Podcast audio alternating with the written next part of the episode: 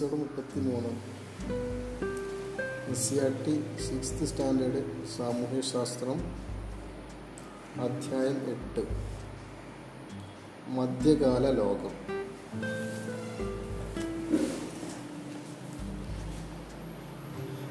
കാലം C E അഞ്ചാം നൂറ്റാണ്ട്.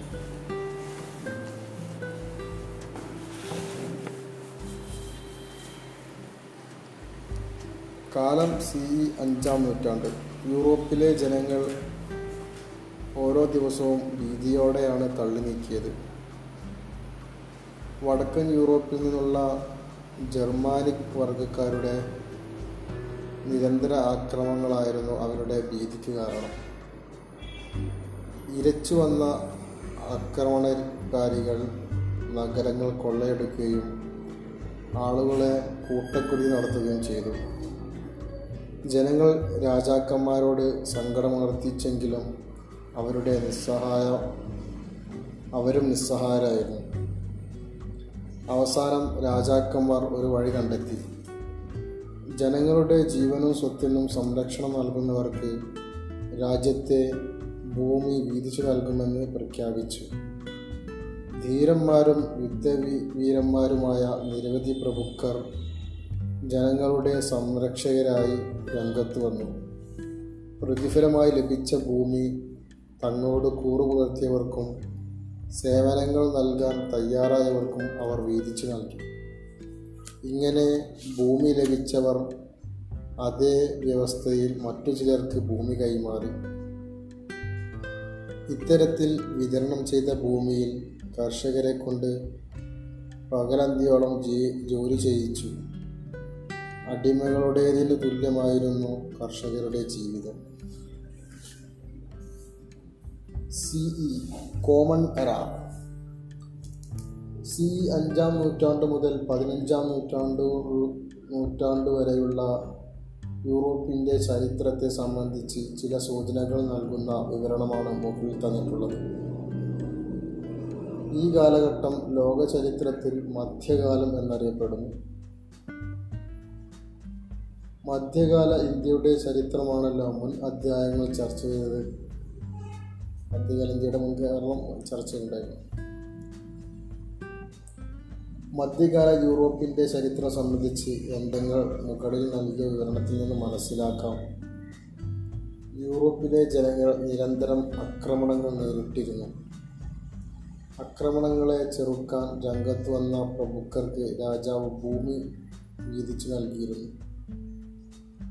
താഴെ തന്നിരിക്കുന്ന ഡയഗ്രത്തിൽ നിന്ന് മധ്യകാല യൂറോപ്യൻ സമൂഹത്തിലെ വിവിധ വിഭാഗങ്ങളെ പരിചയപ്പെടാം.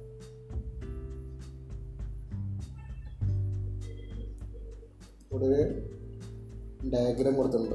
അതിലെ ഏറ്റവും മുകളിലത്തെ തട്ടിൽ രാജാവ് ഒരു പിരമിഡാണ് കൊടുത്തിട്ടുള്ളത്. ഏറ്റവും ടോപ്പിൽ രാജാവ് പിന്നെ പ്രഭുക്കന്മാർ പിന്നെ ഇടപ്രഭുക്കന്മാർ കർഷകർ. ഏറ്റവും അവസാനം കർഷകരാണ്. രാജാവ് പ്രഭുക്കന്മാർ ഇടപ്രഭുക്കന്മാർ കർഷകർ. ഈ സമൂഹത്തിൽ ഏറ്റവും ഉയർന്ന സ്ഥാനം രാജാവിനായിരുന്നു. രാജ്യത്തെ മുഴുവൻ ഭൂമിയുടെയും ഉടമസ്ഥൻ രാജാവായിരുന്നു. രാജാവ് ഭൂമി പ്രഭുക്കന്മാർക്ക് നൽകി. ഇതിനു പകരമായി പ്രഭുക്കന്മാർ രാജാവിന് സൈനിക സേവനം നൽകി. ഓരോ പ്രഭുവും തനിക്ക് ലഭിച്ച ഭൂമിയുടെ ഒരു ഭാഗം ഇടപ്രഭുക്കന്മാർ എന്ന മറ്റൊരു വിഭാഗത്തിന് നൽകി. പകരം പ്രഭുക്കന്മാർ അവരിൽ നിന്ന് സേവനങ്ങൾ ആവശ്യപ്പെട്ടു. ഇത്തരത്തിൽ ഭൂമിയുടെ ഉടമസ്ഥാവകാശം അടിസ്ഥാനമാക്കി മധ്യകാല യൂറോപ്പിൽ രൂപപ്പെട്ട സാമൂഹിക വ്യവസ്ഥിതി ഫ്യൂഡലിസം എന്ന് വിളിക്കുന്നു. രാജാവ് പ്രഭുക്കന്മാർ ഇടപ്രഭുക്കന്മാർ കർഷകർ. ഈ അവസ്ഥയിൽ മധ്യകാലത്ത് രൂപപ്പെട്ട സാമൂഹ്യ വ്യവസ്ഥയെ ഫ്യൂഡലിസം എന്ന് വിളിക്കുന്നു. ഫ്യൂഡൽ സമൂഹത്തിന്റെ ഏറ്റവും താഴെ തട്ടിലുള്ളവർ കർഷകരായിരുന്നു. സമൂഹത്തിൽ ഏറ്റവും കൂടുതൽ വിഭാഗവും അവരായിരുന്നു. പ്രഭുക്കന്മാരുടെ കൃഷിയിടങ്ങളിലും വീടുകളിലും ജോലി ചെയ്യാൻ ഇവർ നിർബന്ധിതരായിരുന്നു. പ്രഭുക്കന്മാരുടെ കൈവശമുണ്ടായിരുന്ന വിശാലമായ പ്രദേശങ്ങളെ അതായത് മാന മാനർ മനോർ എന്ന് വിളിച്ചിരുന്നു. പ്രഭുക്കന്മാരുടെ കൈവശമുണ്ടായിരുന്ന വിശാലമായ പ്രദേശങ്ങളെ മാനോർ എന്ന് വിളിച്ചിരുന്നു. ഓരോ മാനാറിലും കൃഷിഭൂമിക്ക് പുറമെ മേച്ചിൽ സ്ഥലങ്ങൾ പ്രഭുവിന്റെ വലിയ വീട് മില്ലുകൾ കർഷകരുടെ കുടിലുകൾ പ്രാർത്ഥനാലയം തുടങ്ങിയ ഉണ്ട തുടങ്ങിയവ ഉണ്ടായിരുന്നു ഫ്യൂഡലിസം ഫ്യൂഡ് എന്ന ജർമ്മൻ പദത്തിൽ നിന്നാണ് ഫ്യൂഡലിസം എന്ന പദം രൂപപ്പെട്ടത്. ഫ്യൂഡ് എന്നാൽ ഒരു തുണ്ട് ഭൂമി എന്നാണ് അർത്ഥം. നഗരങ്ങൾ കച്ചവടം കച്ചവട കൂട്ടായ്മകൾ. ഫ്യൂഡലിസം നിലനിന്ന മധ്യകാലഘട്ടത്തിന്റെ തുടക്കത്തിൽ കച്ചവടത്തിന് വലിയ പ്രാധാന്യമില്ലായിരുന്നു. മാന മാനറുകളിലെ ഉൽപാ ഉൽപ്പന്നങ്ങൾ അവിടുത്തെ അവിടെ തന്നെ വിനിയോഗിച്ചു. ഓരോ പ്രദേശത്തും സംഘടിക്കപ്പെട്ട ചന്തകളിലൂടെയാണ് ഉൽപ്പന്നങ്ങളും കാർഷികോപകരണങ്ങളും വിനിമയം ചെയ്തത്. സി പതിനൊന്നാം നൂറ്റാണ്ടോടെ യൂറോപ്പിൽ നിരവധി പുതിയ നഗരങ്ങൾ വളർന്നു വന്നു.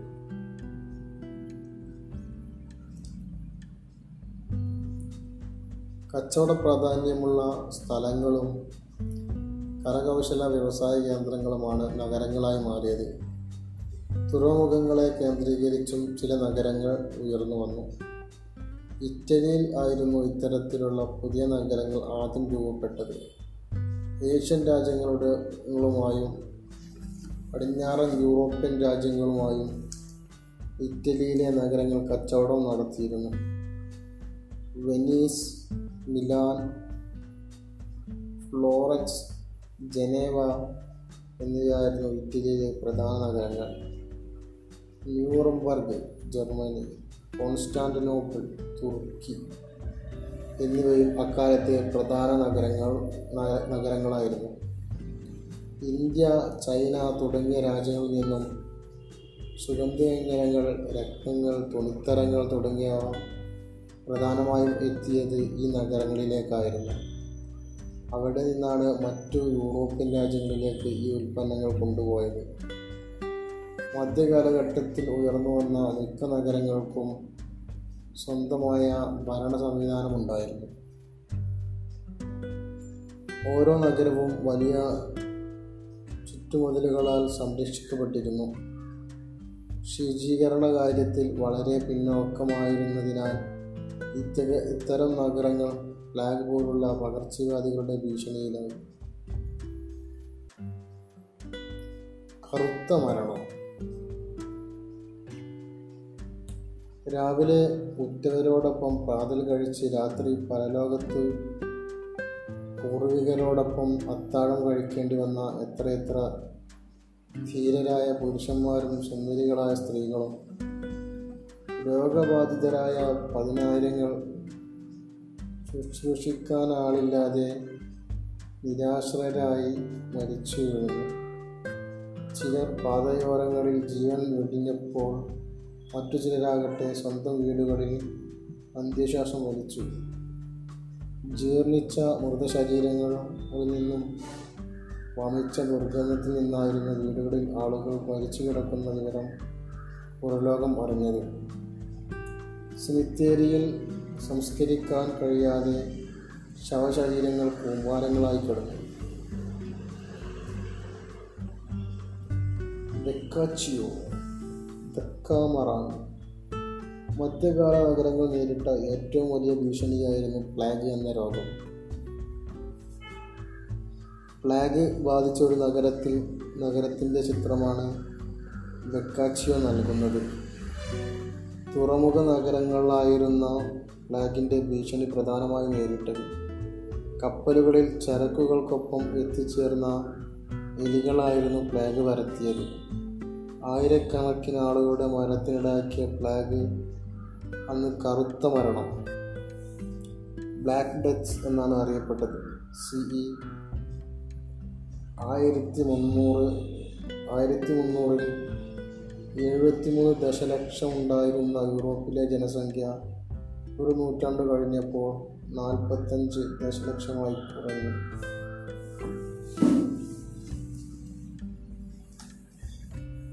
ഒരു അറ്റ്ലസിന്റെ ചിത്രം കൊടുത്തിട്ടുണ്ട്. മധ്യകാല യൂറോപ്യൻ നഗരങ്ങൾ മെഡിറ്ററേനിയൻ സമുദ്രം. ന്യൂറംബർഗ്. അറ്റ്ലാന്റിക് സമുദ്രം. ഇതാണ് ബൗണ്ടറി അതിനകത്ത് വരുന്ന നഗരങ്ങൾ ജനേവ ഇലാൻ വെനീസ് ഫ്ലോറൻസ് കോൺസ്റ്റാന്റിനോപ്പിൾ.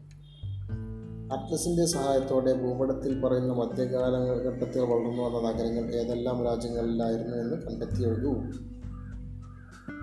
യൂറോപ്പിൽ പുതുതായി വളർന്നു വന്ന നഗരങ്ങൾ കരകൗശല വ്യവസായത്തിന്റെയും കച്ചവടത്തിന്റെയും കേന്ദ്രങ്ങളായിരുന്നു. ഈ നഗരങ്ങളിലെ കച്ചവടക്കാർ ഗിൽഡുകൾ എന്നറിയപ്പെടുന്ന കൂട്ടായ്മകൾ രൂപീകരിച്ചു. കച്ചവടക്കാർക്ക് പുറമെ ഇരുമ്പ് പണിക്കാർ സ്വർണപ്പണിക്കാർ തുന്നൽ പണിക്കാർ മരപ്പണിക്കാർ എന്നിവരും ഗിൽഡുകൾ രൂപീകരിച്ചു. ഗിൽഡുകൾ എന്ന് എന്താണ്? യൂറോപ്പിൽ പുതുതായി വളർന്ന നഗരങ്ങൾ കരകൗശല വ്യവസായത്തിന്റെ അവസരത്തിന് കേന്ദ്രമായി. ഗിൽഡുകൾ എന്നറിയപ്പെടും. ഒരു കൂട്ടായ്മയാണ്. ഗിൽഡുകൾ എന്ന് പറഞ്ഞാൽ കച്ചവടത്തിനുള്ള കൂട്ടായ്മയാണ്.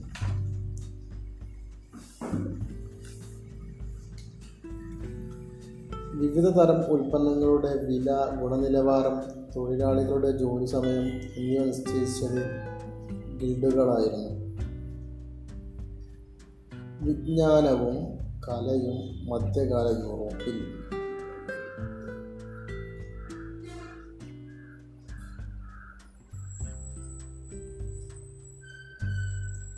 മധ്യകാല യൂറോപ്പിൽ വിജ്ഞാനം കല എന്നീ മേഖലകളിൽ ശ്രദ്ധേയമായ പുരോഗതി ഉണ്ടായി. ക്രിസ്ത്യൻ പള്ളികളും സന്യാസി മഠങ്ങളും ആയിരുന്നു വിദ്യാഭ്യാസത്തിന്റെ പ്രധാന കേന്ദ്രങ്ങൾ. സന്യാസി മഠങ്ങളോടനുബന്ധിച്ച് ലൈബ്രറി ഉണ്ടായിരുന്നു. അച്ചടി സമ്പ്രദായം ഇല്ലാതിരുന്ന കാലത്ത് പല പുസ്തകങ്ങളുടെയും കൈയെഴുത്ത് പ്രതികൾ ഉണ്ടാക്കി സന്യാസി മഠത്തിൽ സൂക്ഷിച്ചിരുന്നു. മധ്യകാലഘട്ടത്തിൽ യൂറോപ്പിൽ നിരവധി സർവകലാശാലകൾ ഉണ്ടായിരുന്നു. വിജ്ഞാനത്തിന്റെ കേന്ദ്രങ്ങളായിരുന്നു അവ. പട്ടിക പരിശോധിച്ച് അവ ഏതൊക്കെയെന്ന് കണ്ടെത്തും. സർവകലാശാലകൾ ഏതൊക്കെയാണ്? ഇറ്റലിയിലെ പാവിയ പാതുവ സ്പെയിനിലെ പാർമ കൊർദേവ ഫ്രാൻസിലെ പാരീസ് ടുലീസ് ഇംഗ്ലണ്ടിലെ ഓക്സ്ഫോർഡ് കാംബ്രിഡ്ജ്. കാംബ്രിഡ്ജ് ഓക്സ്ഫോർഡ് ഇംഗ്ലണ്ടിലെ യൂണിവേഴ്സിറ്റിയാണ്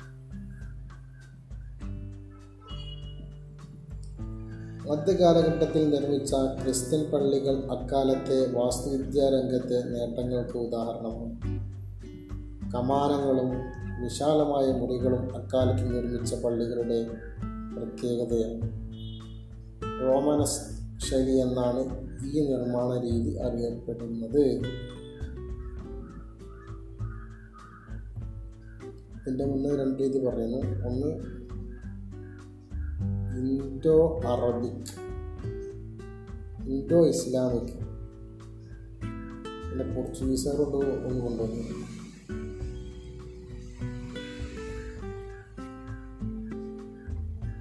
സി ഇ പന്ത്രണ്ടാം നൂറ്റാണ്ടോടെ ഗോതിക് എന്ന അറിയപ്പെടുന്ന ഒരു പുതിയ നിർമ്മാണ നിർമ്മാണ ശൈലി നിലവിൽ വന്നു. ഓമനസ് ഗോതിക് കൂർത്ത ഗോപുരങ്ങൾ ഈ ശൈലിയുടെ സവിശേഷതയാണ്. ഇതിന്റെ ഗോതിക്കിന്റെ ചിത്രങ്ങൾ കൊടുത്തിട്ടുണ്ട്. റോമനസ്ക് ശൈലി ഖോദിക് ശൈലി രണ്ട് ശൈലിയുടെ ചിത്രങ്ങൾ കൊടുത്തിട്ടുണ്ട്. മധ്യകാല ചൈനയും അറബ് ലോകവും. മധ്യകാല യൂറോപ്പിനെ കുറിച്ചാണല്ലോ നാം ഇതുവരെ ചർച്ച ചെയ്തത്. മധ്യകാലഘട്ടത്തിൽ വിജ്ഞാനത്തിന്റെയും കലയുടെയും മേഖലയിൽ ശ്രദ്ധേയമായ സംഭാവനകൾ നൽകിയവരാണ് ചൈനക്കാരും അറബികളും. അച്ചടി യന്ത്രം വെടിമരുന്ന് എന്നിവ ചൈനക്കാരുടെ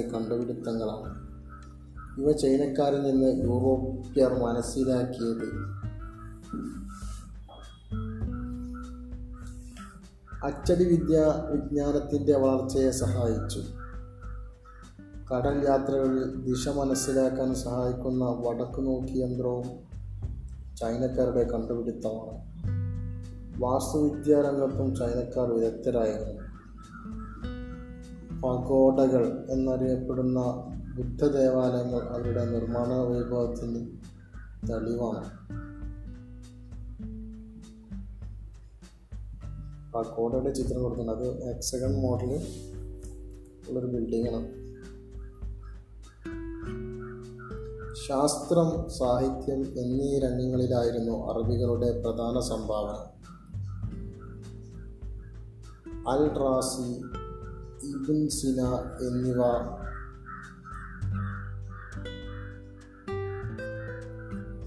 എന്നിവ വൈദ്യശാസ്ത്ര രംഗത്തെ പ്രതിഭകളായിരുന്നു. അൽ റാസി രചിച്ച വൈദ്യശാസ്ത്ര ഗ്രന്ഥ ഗ്രന്ഥമാണ് കിതാബുൽ ഹവേ.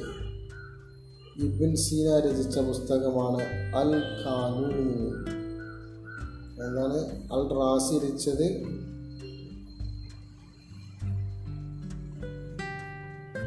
കിതാബുൽ ഹവേ. ഇബിൻ സീന ലഭിച്ചത് അൽ ഖാനൂൻ. ഉമർ ഖയ്യാം രചിച്ച റുബായിയത്ത് റുബായിയത്ത് ഫിർദൗസിയുടെ ഷാഹിനാമ ഷാഹിനാമ എന്നിവ അക്കാലത്തെ പ്രധാന സാഹിത്യ സൃഷ്ടികളാണ്. ഉമർ ഖയ്യാം ഉമർ ഖയ്യാമിന്റെ കവിതകൾ കേട്ടില്ല? ഏതൊക്കെയാണ് അദ്ദേഹത്തിന്റെ ഗ്രന്ഥങ്ങൾ? റുബായിയത്ത് ഫിർദോസിയുടെ ഷാഹിനാമ. പ്രശസ്തമായ ആയിര ആയിരത്തൊന്ന് രാവുകൾ അറബികളുടെ മറ്റൊരു സാഹിത്യ സംഭാവനയാണ്. പുരാതന ഇന്ത്യ ശാസ്ത്ര സാങ്കേതിക രംഗങ്ങളിൽ കൈവരിച്ച പല നേട്ടങ്ങളും അറബികൾ മനസ്സിലാക്കുകയും അവരുടെ അവരിലൂടെ അത് യൂറോപ്പിലേക്ക് എത്തുകയും ചെയ്തു. ഉദാഹരണം പൂജ്യം ദശാംശ സമ്പ്രദായം തുടങ്ങിയവ.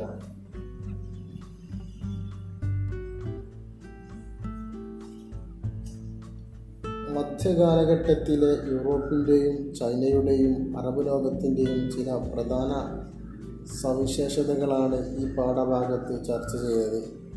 മധ്യകാലഘട്ടത്തിന്റെ അവസ് അവസാനത്തോടെ കച്ചവടം ശക്തിപ്പെടുകയും കച്ചവട ബന്ധത്തിലൂടെ സാംസ്കാരിക വിജ്ഞാന മേഖലകളിൽ പുരോഗതി മറ്റു പ്രദേശങ്ങളിൽ എത്തിച്ചേരുകയും ചെയ്യും ഇങ്ങനത്തെ ഒരു ഫ്ലോ ചാർട്ടാണ് മധ്യകാല ലോകം അതിൽ മൂന്ന് ആയിട്ട് തരംതിരിച്ചിരിക്കുന്നു മധ്യകാല യൂറോപ്പ് മധ്യകാല ചൈന പിന്നെ അറബികൾ. മധ്യകാല യൂറോപ്പിൽ ഫ്യൂഡലിസം സവിശേഷതകൾ വിജ്ഞാനവും കലയും. അതിൽ ഫ്യൂഡലിസത്തിന്റെ സവിശേഷതകളിൽ വരുന്നത് നഗരങ്ങളുടെ വളർച്ച. അതിൽ നഗരങ്ങളുടെ വളർച്ചകളിൽ പ്രധാന നഗരങ്ങൾ ഗിൽഡുകൾ. വിജ്ഞാനവും കലയും വരുന്നത് സർവകലാശാലകൾ വാസ്തുശില്പശാ ശില്പകല റൊമാനസ് ഗോതിക് മധ്യകാല ചൈനയിൽ അച്ചടി വിദ്യ വെടിമരുന്ന് വടക്ക് നോക്കി യന്ത്രം പകോടകൾ. അറബികൾ വൈദ്യശാസ്ത്രം അൽ റാസി ഇബിൻ സീന. സാഹിത്യം ഒമർ ഖയ്യാമിന്റെ റുബായത്ത് ഫിർദൌസിയുടെ ഷാഹ്നാമ ആയിരത്തൊന്ന് നാവുകൾ ഈ സംഗ്രഹം. മധ്യകാല യൂറോപ്പിൽ രൂപപ്പെട്ട സാമൂഹിക സാമ്പത്തിക രാഷ്ട്രീയ വ്യവസ്ഥയാണ് ഫ്യൂഡലിസം. ഫ്യൂഡൽ സമൂഹ ശ്രേണിയിലെ ഏറ്റവും മുകൾ തട്ടിൽ രാജാവും താഴെത്തട്ടിൽ കർഷകരുമായിരുന്നു. സിഇ പതിനൊന്നാം നൂറ്റാണ്ടോടെ യൂറോപ്പിൽ നിരവധി നഗരങ്ങൾ ഉയർന്നു വന്നു കച്ചവടത്തിന്റെ വളർച്ചയായിരുന്നു നഗരങ്ങളുടെ ആവിർഭാവത്തിന്റെ പ്രധാന കാരണം. മധ്യകാലഘട്ടത്തിലെ കച്ചവടക്കാരുടെയും കരകൗശലത്തെ കരകൗശല തൊഴിലാളികളുടെയും കൂട്ടായ്മകയാണ് ഗിൽഡുകൾ മധ്യകാലഘട്ടത്തിലെ കച്ചവടക്കാരുടെയും കരകൗശല തൊഴിലാളികളുടെയും കൂട്ടായ്മകളാണ് ഗിൽഡുകൾ മധ്യകാലഘട്ടത്തിൽ യൂറോപ്പിൽ നിരവധി സർവകലാശാലകൾ നിലവിൽ വന്നു. ശാസ്ത്ര സാഹിത്യ മേഖലകളിൽ ലോക സംസ്കാരത്തിന് വിലപ്പെട്ട സംഭാവനകൾ നൽകിയവരാണ് ചൈനക്കാരും അറബികളും.